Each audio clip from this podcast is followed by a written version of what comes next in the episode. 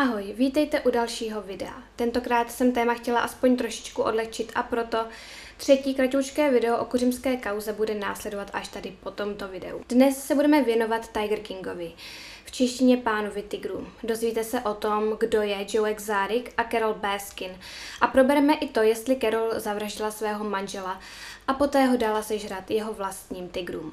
Většina z vás je pravděpodobně s Tiger Kingem již obeznámená, ale pro ty, co neví úplně přesně, o co jde, to přiblížím. Tiger King je dokumentární um, jakoby seriál, hlavně o Joeovi Exotic, ale i dalších lidech, kteří chovají tygry a jiná exotická zvířata. Jedná se víceméně o dokument o opravdovém zločinu, protože skoro všichni aktéři dokumentu mají nějaké vážnější problémy se zákonem.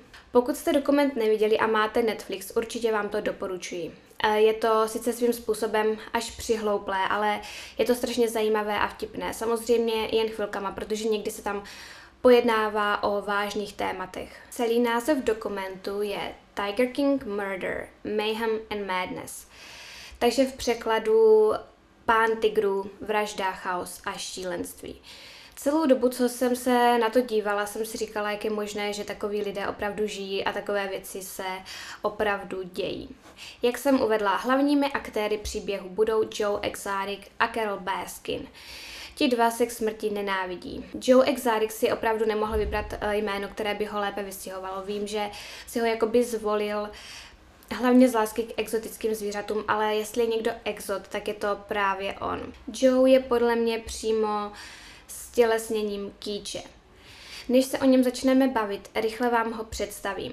Joe je hrdý homosexuální kovboj a country zpěvák. Byl vlastníkem zoo s exotickými zvířaty a kandidoval dokonce na prezidenta Spojených států a na guvernéra Oklahomy. Manažer jeho kampaně řekl, že Joe je jako Donald Trump na pervitinu a uvedl, že původně pracoval jako manažer ve Walmartu v sekci se zbraněmi, kam si Joe chodil skoro každý den vybušněný i munici kupovat. Potom si ho najal pro svou kampaň. Momentálně je Joe ve vězení. Můžeme začít. Joe se narodil jako Joseph Allen Vogel. 5. března 1963 v Garden City v Kansasu narodil se tvrdě pracujícím německým farmářům a podle jeho slov si jeho rodiče udělali děti hlavně proto, aby jim měl na farmě kdo pomáhat. Joe měl dva bratry a dvě sestry. Jeho dětství bylo převážně vyplněno prací na rodinné farmě a rodinný život jako takový podle něj samotného nestál za nic. Uvedl, že si členové rodiny nikdy mezi sebou neříkali, že se mají rádi a prostě si nikdy, nikdy nebyli blízcí. Joe měl ale opravdu hodně rád svého mladšího bratra Gerolda, o kterém se budeme bavit později. I když rodina měla peníze, dětem nikdy nebylo dopřáváno. Teď si řekneme něco o Joeově smutném dětství. Joe uvedl, že byl ve svých pěti letech opakovaně sexuálně zneužíván starším chlapcem. Neuvedl, kdo přesně jim byl, ale řekl, že se to dělo u něj doma v koupelně, kde bylo možné otevřít šuplík a tím zamezit otevření dveří.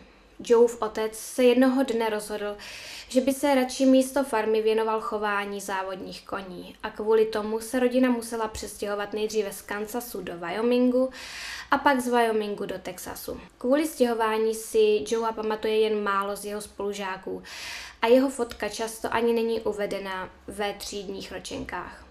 Spolužáci mužského pohlaví si ho často dobírali za to, že se více kamarádil s dívkami než hochy a říkali mu, že to vypadá, že je také jednou z dívek. A to možná mělo souvislost s tím, že Joe je gay. Podle článku od Texas Monthly po tom, co dostudoval střední školu v roce 1982, si našel práci na policejní stanici v městečku Eastville v Texasu. I když celé dětství snil o tom být veterinářem, v 19 letech se stal šéfem menšího policejního oddělení. Je opravdu zvláštní, že Joe byl někdy policistou. Někdy v této době jeden z jeho sourozenců ale udělal něco opravdu podlého.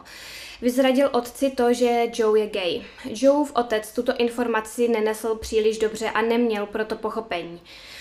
Donutil Joea, aby mu přísahal, že nepřijde na jeho pohřeb. Celá záležitost u Joea vyvolala deprese a pokusil se spáchat sebevraždu tím, že se se svým policejním autem rozjel proti betonovému nábřeží mostu. Několikrát svou výpověď ohledně incidentu změnil. V roce 1997 pro Dallas Morning News uvedl, že někdo auto vytlačil z cesty během policejního vyšetřování nějaké drogové záležitosti. Co je podle mě zajímavé je, že Joe měl manželku a dítě. Někdy v té době. Podle New York Post má Joe syna, kterému je momentálně 38 let a sám má tři vlastní děti. Manželka se jmenovala Kim a syn nese jméno Brandon Chappell. Rick Kirkham, producent Joeovy reality show, mimochodem jiné reality show, ne dokumentu, řekl – jeho syn Brandon při natáčení dokumentu byl a jsem překvapen, že to tam neuvedli. Jeho vztahy s muži byly asi pro show zásadnější. Joe se svým synem zacházel hůř než s ostatními zaměstnanci, čekal od něj víc, očekával, že se ujme vedení a bude tvrději pracovat. Nechal syna zametat park místo toho, aby mu dal nějakou důstojnější práci, třeba krmení zvířat nebo něco podobného. Bylo to téměř jako by litoval, že měl dítě, a litoval, že byl ženatý. Konec citace. Já si kem souhlasím. Podle mě možná v té době sám sobě zapíral, kým skutečně je a snažil se žít ne tak, jak chtěl on, ale jeho okolí a je možné, že to nebyla úplně nejlepší etapa jeho života a rád by na ní zapomněl. Joe se ale prý tím, že má syna, netajil. Neměl problém normálně říct, toto je můj syn, když ho někomu představoval. Teď se však zase vraťme k jeho pokusu o sebevraždu. Joey přežil, ale měl těžká zranění a uzdravení a rehabilitace zabrali několik měsíců. Podle článku na nickyswift.com se Joe kvůli rehabilitacím musel přestěhovat na nějakou chvíli na Floridu, kde potkal muže, který pracoval v tamním parku pro exotická zvířata a často mu nosil nějaká zvířata ukázat domů. A hlavně se jednalo o malé tygry a opičky a právě v té době začala jeho fascinace exotickými zvířaty. Potom, co se Joe přestěhoval zpátky do Texasu, začal pracovat v obchodě s názvem Safari Mazlíčci, Pet Safari, a později prodejnou koupil a prodával menší zvířata. Provozovali společně s jeho bratrem Geroldem a novým přítelem, kterého potkal v tom stejném roce. Jeho láska se jmenovala Brian Ryan a bylo mu 19 let, když se ti dva poznali. Hnízdečko lásky měli v přívěsu, nebo bychom mohli říct mm, Mobilheimu, kde bydleli se spoustou domácích mazlíčků. Ještě v tom stejném roce, tedy v roce 1986, se neoficiálně vzali. Neoficiálně uvádím, protože v té době v Americe manželství mezi dvěma jedinci stejného pohlaví ještě nebylo legální. V létě roku 1993 z Vermex někdo dvakrát vykradl. Odcizeno bylo sedm hadů. Joe od té doby v pet shopu přespával s nabitou zbraní, aby další krádeži zabránil. Mimochodem Joe je posedlý zbraněmi. Sám o sobě řekl, že je homosexuální, zbraně milující kovboj s muletem. Mulet je účes, jak se říká, vpředu business, vzadu party. V roce 1997 Joe Verimex prodal a otevřel nový, nedaleko toho původního. Na nové lokaci měl opakovaně problémy s policií a i když to pravděpodobně bylo jeho vinou, on to tak neviděl. Lidé si asi všímali některých jeho divných praktik se zvířaty, protože tamní policejní stanice pořád dostávala na Joe z Verimex stížnosti. Joe byl ale přesvědčen, že ho policisté nesnáší a chtějí mu zničit biznis, protože je homosexuál. Řekl, ty předsudky musí skončit. Proč by si gejové nemohli užít rodinný den bez nějakých předsudků? Tenhle život si nevyberete, narodíte se tak. Je to hanba, že jsou homofobní. Snaží se najít jakoukoliv záminku, aby mi zničili živobytí. V té době mimochodem byla spousta lidí otevřeně proti homosexuálním vztahům, takže je možné, že vůči němu nějakou zášť opravdu měli. Všechno šlo jako po másle, ale později se Joe v život začal sypat. Ve stejném roce, tedy v roce 1997, Gerolda srazil řidič pod vlivem alkoholu. Bohužel Gerold nehodu nepřežil. Smrt mladšího bratra Joea navždy změnila. Později si nechal jeho portrét vytetovat na svou pravou ruku. Geroldova manželka s dětmi byli odškodněni 400 tisíci dolary, které chtěli použít na stavbu fotbalového hřiště na počest otce rodiny.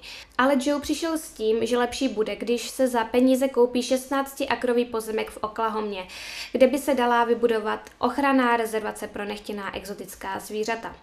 Právě to totiž podle něj bylo Geroldovým snem. Rodina souhlasila a tak vznikla zoo, která v názvu nesla G, dvojité V, iniciály jeho bratra Gerolda Vejna. Mimochodem, 16 akrů se rozlohou rovná asi tak 12 fotbalovým hřištím. Zoo, nebo prostě ten jeho park nebo rezervaci, jakkoliv tomu chcete říkat, se otevřela v roce 1999. A ve stejném roce byli Joe s Brianem nuceni zavřít z Verimex. Přestali totiž vydělávat kvůli Joeově jakoby prvnímu skandálu. Ochránci zvířat v Red Oak eh, v Texasu našli desítky a desítky podvyživených a mrtvých ptáků emu australských. Emu je, jak jistě víte, druh pštrosa. No a Joe se nabídl, že se jich ujme a vezme si je do své rezervace v Oklahomě.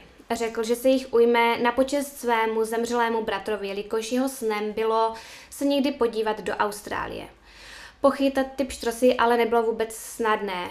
Ochránci zvířat a i Joeovi zaměstnanci při odchytu utrpěli zranění. Hůř na tom byli ale ti pštrosy. Při převozu do Oklahomy jich mnoho v důsledku stresu a přeplnění přepravních boxů zemřelo. Další den se objevila videokazeta, na které Joe několik ptáků Emu zastřelil brokovnicí, když se ptáci při odchytu pokoušeli utéct na silnici, nebo myslím dokonce na dálnici.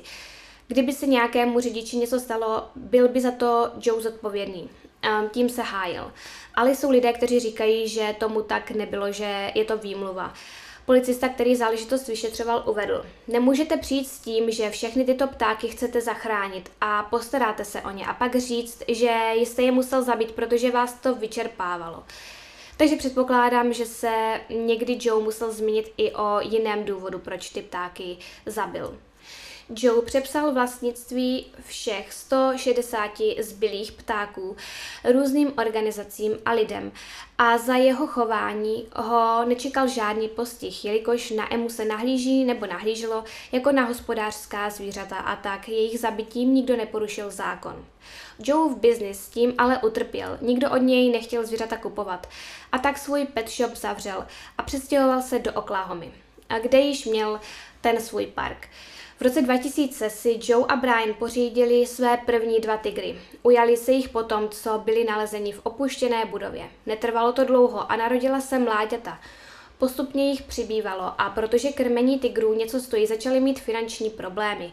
Například boxer Mike Tyson je známý tím, že měl své vlastní tygry a měl jen tři a prohlásil, že krmení pro ty tři tygry ho stálo 4 tisíce dolarů měsíčně.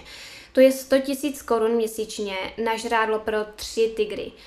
Později v dokumentu se Joe zmínil o tom, že byly doby, kdy měl tak kolem 170 tygrů, takže pokud by měl svým tygrům Joe dopřávat dostatek jídla, vyšlo by ho to na něco přes 5,5 milionů korun měsíčně. V roce 2001 začali Joe a Brian vydělávat tím, že nechali návštěvníky si s za 25 dolarů chvíli hrát a stejnou částku pak po hostech chtěli za fotku se zvířetem. Lidi za tuto zkušenost rádi zaplatili a tak si rezervace trochu přilepšila. Bohužel Joa potkala další tragédie. Brian mu totiž ve stejném roce umřel v náručí. Příčinou úmrtí byly zdravotní komplikace související s HIV. Joe tedy ve velmi krátké době ztratil dva jemu nejbližší lidi. Po této události se prý začal měnit. Podle různých tvrzení těch, kteří ho znali, se v něm začalo probouzet zlo. Joe nečekal dlouho a do roka si vzal jiného muže. Tím byl J.C. Hardpants. Společně přišli s nápadem vzít tygří mláďata a jezdit s nimi po nákupních střediscích, kde je vystavovali a lidé si je mohli hladit a fotit, zatímco se něco dozvěděli o ochraně přírody a zvířat. Mně to přijde trošku absurdní. Joe dělal i jakási kouzelnická představení, ve kterých někdy i využíval jeho zvířata. Triky ho měl učit hoch, který si od něj pro své triky jednou půjčil tygra. Když Joe některé kousky viděl, chtěl je taky umět a ti dva si potom navzájem vypomáhali. v době těchto vystoupení vlastně vzniklo jméno Joe Exotic. Bohužel pro tento nový biznis mohla být používána pouze mláďata ve věku od 4 do 12 týdnů a tak Joe začal zvířata množit ještě rychleji a začal mláďata i prodávat. To vše ale přirostlo v problém. Co s těmi staršími jedinci, na které se nikdo už nechce dívat? Nepřináší žádný profit a jenom jí a jí a jí. Má se za to, že Joe tygry zabíjel. Je dokázáno, že jich usmrtil nejméně pět, ale řekla bych, že je téměř jisté, že jich bylo mnohem, mnohem víc. Nové Joeovo manželství nevydrželo dlouho. JC chtěl pro zvířata větší výběhy a volnost a to se jeho manželovi nelíbilo a navíc údajně bylo v jejich vztahu hodně násilí. Jednou prý JC přišel do své kanceláře a měl na stole fotku jednoho z tigrů zakouslého do kusu masa. Přes to maso na fotce bylo napsáno JCho ostatky. U fotky byl navíc vzkaz, ve kterém stálo něco ve smyslu pokud se nevzpamatuješ, takhle dopadneš. JC na situaci zareagoval tak, že v opilosti a možná, ale jen možná pod vlivem drog, Popadl dvě nabité zbraně a namířil je do obličeje spícímu Joeovi. Ten, když se probudil a uviděl, co se děje, byl samozřejmě překvapený, ale zvládl to JC mu rozmluvit a přesvědčil ho, aby zbraně odložil.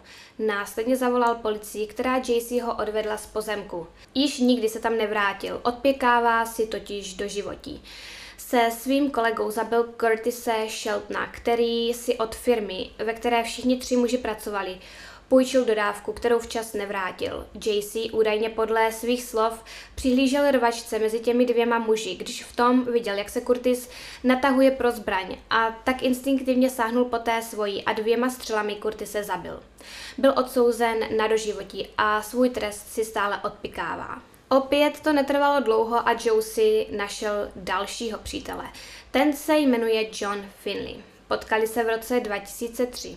John zrovna dokončil střední školu a bylo mu 19 let. Joeovi bylo už kolem 40 mimochodem. John o sobě tvrdí, že je heterosexuál a nikdy nebyl a není gay. S Joem byl prý hlavně kvůli tomu, že mu všechno kupoval a staral se o něj a taky proto, že mu obstarával drogy. Lidé se často pozastavují nad tím, že si Joe vždycky vybíral hodně mladé protějšky, které svedl k drogám, pokud už tedy drogy předtím nebrali. A vlastně si je hrozně rychle omotal kolem prstu. Je vidět, že s nimi dost manipuloval. John uvedl, že Joeovi nedokázal na nic říct ne. Zanedlouho poté do zoo uvítal další nový pracovník, 19-letý Travis Maldonado, Maldonado, který, i když též nebyl gay, začal mít s Joem romantický vztah. V roce 2014 se Joe, Travis i John vzali. Ano, měli jednu svatbu a spolu tvořili jakési trojmanželství. Podle zaměstnanců zoo Travis denně kouřil marihuanu a bral i jiné drogy a Joe mu je rád obstarával. Travis miloval zbraně, byl jimi posedlý a byl opravdu šílený, protože prý často na lidi v rezervaci jen tak ze srandy mířil. Často zbraně vytahoval a mířil i na sebe. Ostatní zaměstnanci rezervace si na toto často stěžovali. A právě toto chování se mu stalo osudným, když se jednou omylem střelil do hlavy. Na následky svých zranění umřel. To Joea dost sebralo, protože mu nezbyl už ani jeden manžel. Nedávno před touto nehodou totiž John Joea opustil pro ženu, které udělal dítě. Zamiloval se do recepční, která pracovala v zoo. John má momentálně zase jinou ženu a nechal se slyšet, že by se rád živil přednášením o drogové závislosti. Joeovi i přes jeho velký smutek moc dlouho netrvalo, než si našel dalšího manžela. Jednalo se o pár měsíců. S tím je vlastně doteď. Teď se konečně dostáváme ke Carol Baskin. V roce 2004, někde uváděno v roce 2006, o Joeovi a hlavně o jeho rezervaci napsala negativní článek do novin. Uvedla tam, že Joe nevlastní žádnou rezervaci ani zoo, ale množírnu tigrů. A zmínila se o tom, že se tam narodil lvíček s vrozenou vadou. Důvod jeho postižení měl být špatný stav jeho matky, měla být podvyživená a Carol uvedla, že to by žádný správný ochránce zvířat nedopustil. A na tom je podle mě hodně pravdy. A nejen podle mě, ale hlavně podle Joeových zaměstnanců.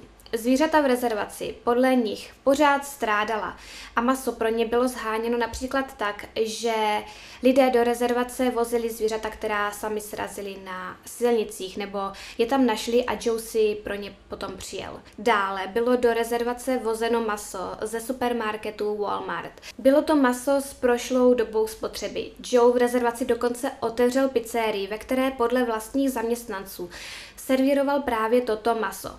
Joe se to později snažil vyžehlit tvrzením, že jídlo nebylo prošlé, ale jednalo se o produkty, které zákazníci vraceli, protože si koupy rozmysleli a takové zboží již nemohlo být vráceno do prodeje. Joe negativní ohlasy těžce nesl a Carol se stala jeho úhlavním nepřítelem. Nebyl a není nikdo, koho by nenáviděl víc. Později si měl dokonce objednat její vraždu. K vraždě samotné sice nedošlo, ale Joe si za její objednávku odpikává 22-letý trest ve vězení. Později se k tomu vrátíme. Carol Baskin se narodila 6. června roku 1961 chudé texaské rodině. Když byla jako miminko poprvé vyfocená, na fotografii byla kočka. Po většinu dětství žila v obytných přívěsech. Když byla malá, chtěla se taky, jako Joe, stát veterinářkou. Ale když se dozvěděla, že tím musí zvířata někdy i utrácet, rozmyslela si to. Její první těžká rána v životě byla podobná té Joeově. Carol uvedla, že když jí bylo 14, byla znásilněna třemi muži, kteří žili na stejné ulici. Podle jejich slov ji její rodina vůbec nepodpořila a neutěšila. Jednalo se totiž o konzervativní křesťany. A její rodiče si zkrátka mysleli, že si o to musela nějakým způsobem říkat, pokud se to stalo. Krátce po této události v 15 letech se Carol rozhodla ukončit své studium a utekla z domu s jejím tehdejším přítelem. Potom žila docela bídně a byla nucena přespávat pod zaparkovanými auty. Později si zakoupila vlastní vůz, ve kterém přespávala společně se svou kočkou.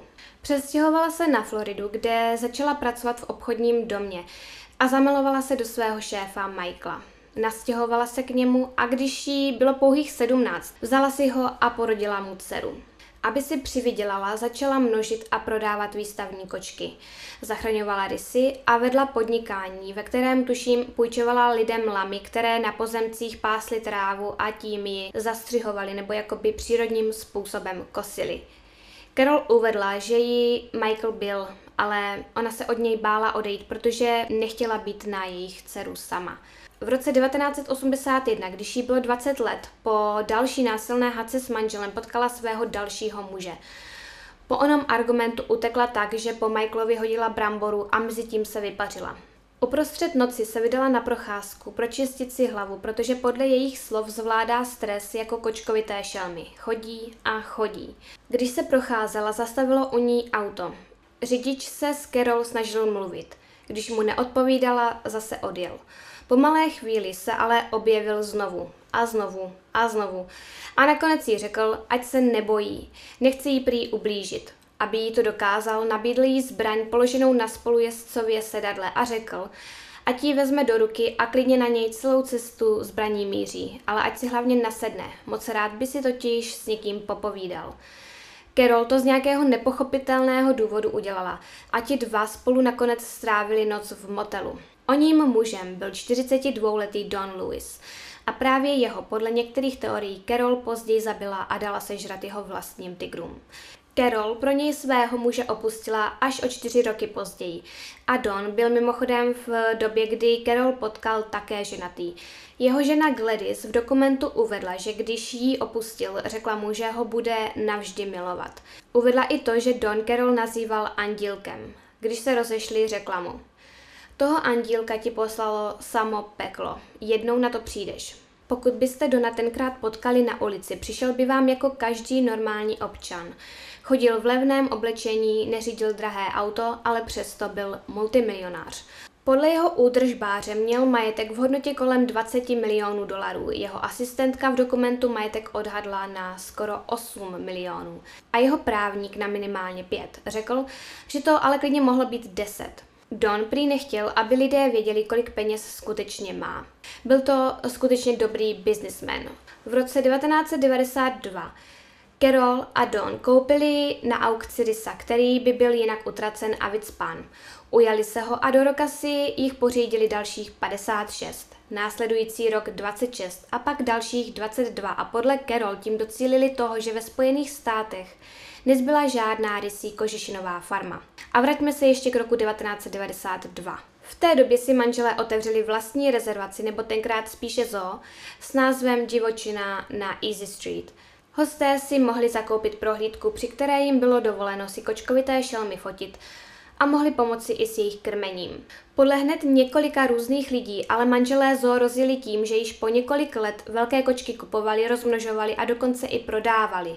Podle Joea měla Carol utratit 94 tisíc dolarů za šelmy pro svou údajnou rezervaci, takže se podle něj nejednalo o zvířata zachráněná a i kvůli tomuto ji nazýval pokrytcem.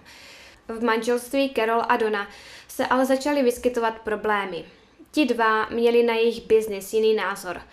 Carol údajně začala mít výčitky a kočky už nechtěla prodávat ani množit. A pokaždé, když její manžel obchodně odletěl na Kostariku, vykastrovala kolik šelem jen zvládla. To se Donovi nelíbilo, on si tím chtěl vydělávat. Tento spor však nebyl v jejich manželství jediným. Don měl nejednu milenku a to i na té Kostarice, kam prý jezdil každý měsíc vždy, když Carol měla zrovna menstruaci, protože to zkrátka nemohlo vydržet. Na Kostarice měl Don obrovský pozemek, na který chtěl svou rezervaci přestěhovat. Neplatila tam totiž ohledně množení velkých koček tak přísná pravidla jako v Americe a to by mu umožnilo vydělávat více peněz. To byla Carolina Noční můra. Manželství dospělo do bodu, kdy se chtěl Don nechat rozvést. Sdělil to svému právníkovi, se kterým se radil o tom, jak ze svízelné situace vyváznout pokud možno s celým svým majetkem a mělo se mu to prý podařit, ale k rozvodu nikdy nedošlo. Don totiž v srpnu roku 1997 zmizel. Carol si měla do svého deníku napsat, že by si přála, aby pro ní z této situace existovala nějaká cesta ven a podle Joea ji našla v podobě vraždy svého manžela. Don se dva měsíce před svým zmizením snažil získat soudní zákaz styku. Chtěl si Carol držet dál od těla, protože mu měla vyhrožovat, že ho chce zabít. Jeho žádost ale soud zamítl. Kopii žádosti o onen zákaz dal Don své asistence. Ona nejdřív nevěděla, co to je, protože jí to dal v obálce. Při předání ale řekl, že pokud se mu něco stane, ať obálku předá policii.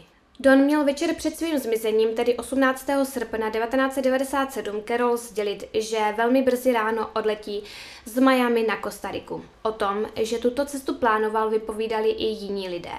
Další den se Donova asistentka snažila svého šéfa skontaktovat, ale nedařilo se jí to. Zavolala proto Carol, která jí řekla, že též neví, kde Don je a zeptala se, zda to má ohlásit na policii. Asistentka se samozřejmě divila, že se Carol vůbec ptá. Don se tedy začal pohřešovat 19. srpna a stejného dne začalo policejní vyšetřování. Don si skutečně obstaral letenku z Miami na Kostariku, ale údajně ji nikdy nepoužil. Někteří lidé se domnívají, že mohl chtít odletět vlastním letadlem. Měl svou vlastní pilotní licenci a nejedno letadlo. Po Donovi se pátralo jak na souši, tak ve vodě i ve vzduchu a i na jeho 40-akrovém pozemku rezervace. Nic nenasvědčovalo tomu, že by se tam událo něco, co by mělo upoutat pozornost policistů a tak tam nijak dlouho nepátrali. Donova dodávka se za 3-4 dny našla na parkovišti u letiště a uvnitř byly jeho klíče, kufřík a další osobní věci. Je dost nepravděpodobné, že by Don bez nich odletěl. A policisté se domnívají, že dodávku na místo dovezl někdo jiný než on.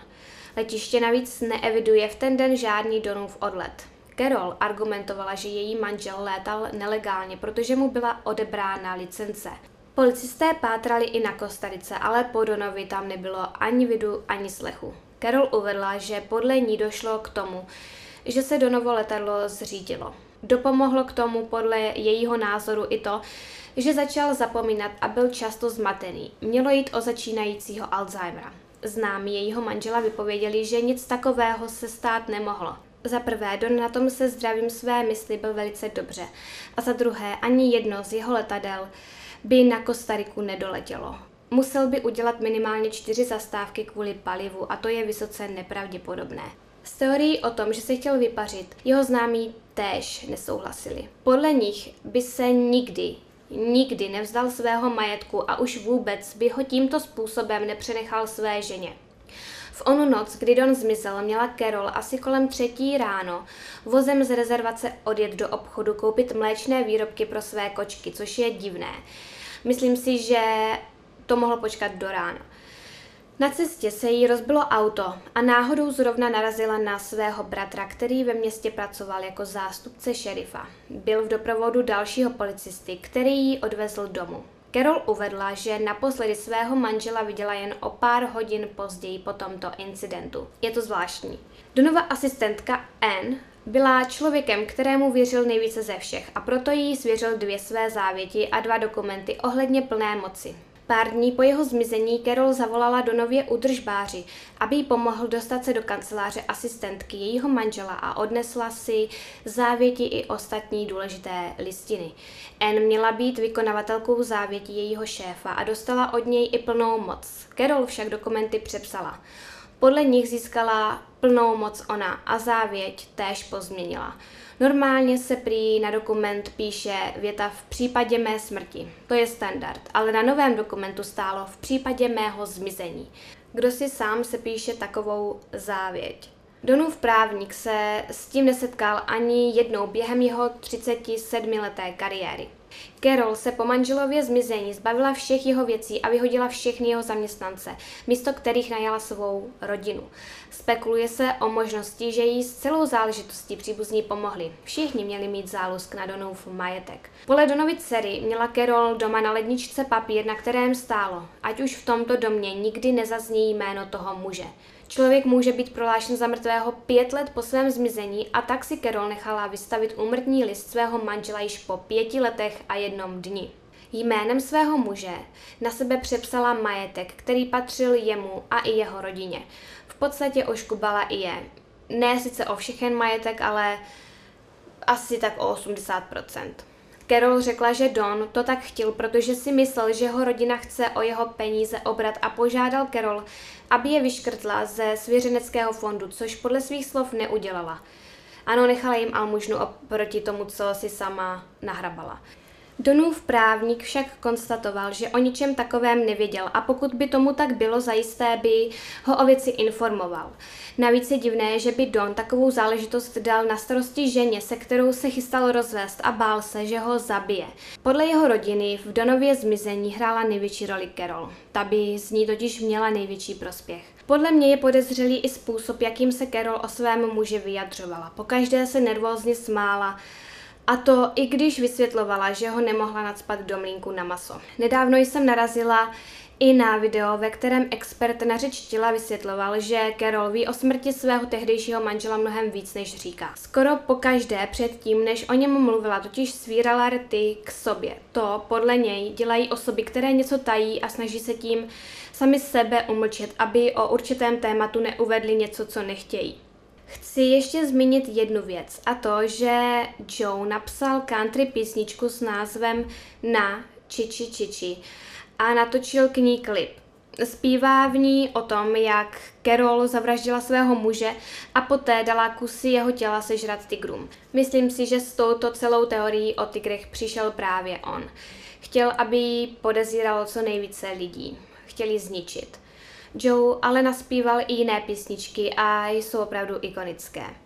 A když říkám, že Joe chtěl Carol zničit, tak tomu tak bylo. Před samotným najmutím její vraždy zveřejňoval videa, ve kterých střílel do figuríny, která měla Carol představovat. Několikrát k ní i přidělal výbušniny, které pak odpálil. Choval se jako úplný maniak.